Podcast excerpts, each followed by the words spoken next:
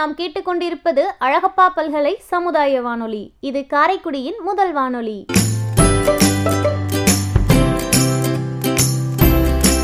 அழகப்பா பல்கலை சமுதாய வானொலியின் மண்மணம் நிகழ்ச்சியை இன்று அலங்கரிக்க வருகிறது பிள்ளையார்பட்டியை பற்றிய ஒரு சிறு குறிப்பு. இந்த நிகழ்ச்சியை தொகுத்து வழங்குபவர் திருமதி அங்கம்மை ஜெயங்கொண்டான். என் பெயர் அங்கம்மை ஜெயங்கொண்டான். நான் காப்புரிமை முகவராக பணியாற்றி வருகிறேன். பூதக்கண்ணாடி மாத இதழில் மண் மனம் என்கின்ற தலைப்பில் தொடர் கட்டுரைகளை எழுதி வருகிறேன். அருள்தரும் கற்பக விநாயகர் பற்றி ஒரு கட்டுரை. தமிழகத்தின் விநாயகர் ஆலயங்களில் முதன்மையாகவும் புகழ்பெற்றதாகவும் விளங்குவது பிள்ளையார்பட்டி கற்பக விநாயகர் திருக்கோவில். இத்திருக்கோவில் ஒரு குடைவரை கோயிலாகும். அதாவது இங்குள்ள சிறிய மலையின் அடிவாரத்தில் கோயில் குடையப்பெற்றது. சிவகங்கை மாவட்டம் காரைக்குடி திருப்பத்தூர் சாலையில் உள்ளது இந்த திருக்கோவில். இந்த கோயிலின் பிரதான தெய்வமான கற்பக விநாயகர் மலையை குடைந்து அமைக்கப்பெற்ற சுமார் ஆறு மீட்டர் உயரம் உள்ள திருவுருவமாக வடக்கு திசை பார்த்து காட்சியளிக்கிறார். இவரது துதிக்கை வளம் சுழியாக அமைந்திருப்பது சிறப்பு. இங்கு மூன்று லிங்கங்கள் திருவீசர் மருதீசர் செஞ்சதீஸ்வரர் மூன்று பெண் தெய்வங்கள் சிவகாமி அம்மன் வாடாமலர் மங்கை சவுந்தர நாயகி அம்மன் என ஒரு சேர அமர்ந்து இருப்பது இக்கோயிலின் மற்றொரு சிறப்பு. கோவிலின் திருமதிலின் கிழக்கு வாயிலில் ராஜகோபுரமும் வடக்கு வாயிலில் விநாயகர் கோபுரமும் அமையப்பெற்றுள்ளது. வடக்கு கோபுரத்தின் எதிரே வட திசையில் விசாலமாக திருக்குளம் உள்ளது. மருதமரம் இக்கோயிலின் தல விருட்சமாக அமைந்திருக்கிறது. கல்வெட்டுச் செய்திகள். இக்கோவில் சுமார் ஆயிரத்தி முன்னூறு ஆண்டுகளுக்கு முன்பே அமைக்கப்பட்டது என கல்வெட்டுகள் மூலம் அறிய முடிகிறது. ஏக்காட்டூர்கோன் பெருபரணன் என்ற சிற்பியால் கற்பக விநாயகரின் உருவமும் சிவனின் உருவமும் செதுக்கப்பட்டுள்ளதாக அறியப்படுகிறது.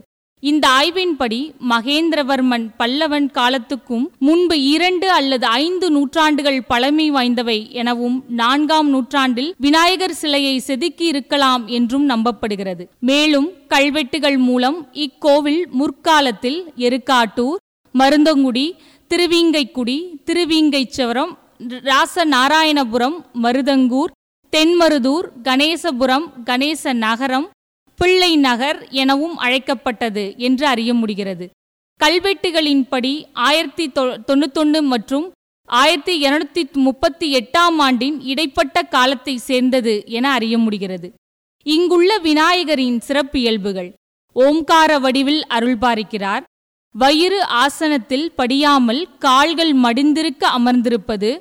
பெருமானின் துதிக்கை வளம் சுழித்ததாக அமைந்திருப்பது. சாதாரணமாக மற்ற இடங்களில் இருப்பது போல் நான்கு கைகள் இல்லாமல் இரண்டு கரங்கள் கொண்டு விளங்குவது. வலத்தந்தம் நீண்டும் இடத்தந்தம் குறுகியும் காணப்படுவது. அங்குச பாசங்கள் இல்லாமல் விளங்குவது. வழக்கரத்தில் சிவலிங்கத்தை தாங்கி ஞானத்தை வழங்குபவராக அருள்பாலிப்பது. திருவிழாக்கள். ஆவணி மாதம் வரும் விநாயகர் சதுர்த்தியே இங்கு பெரிய திருவிழா.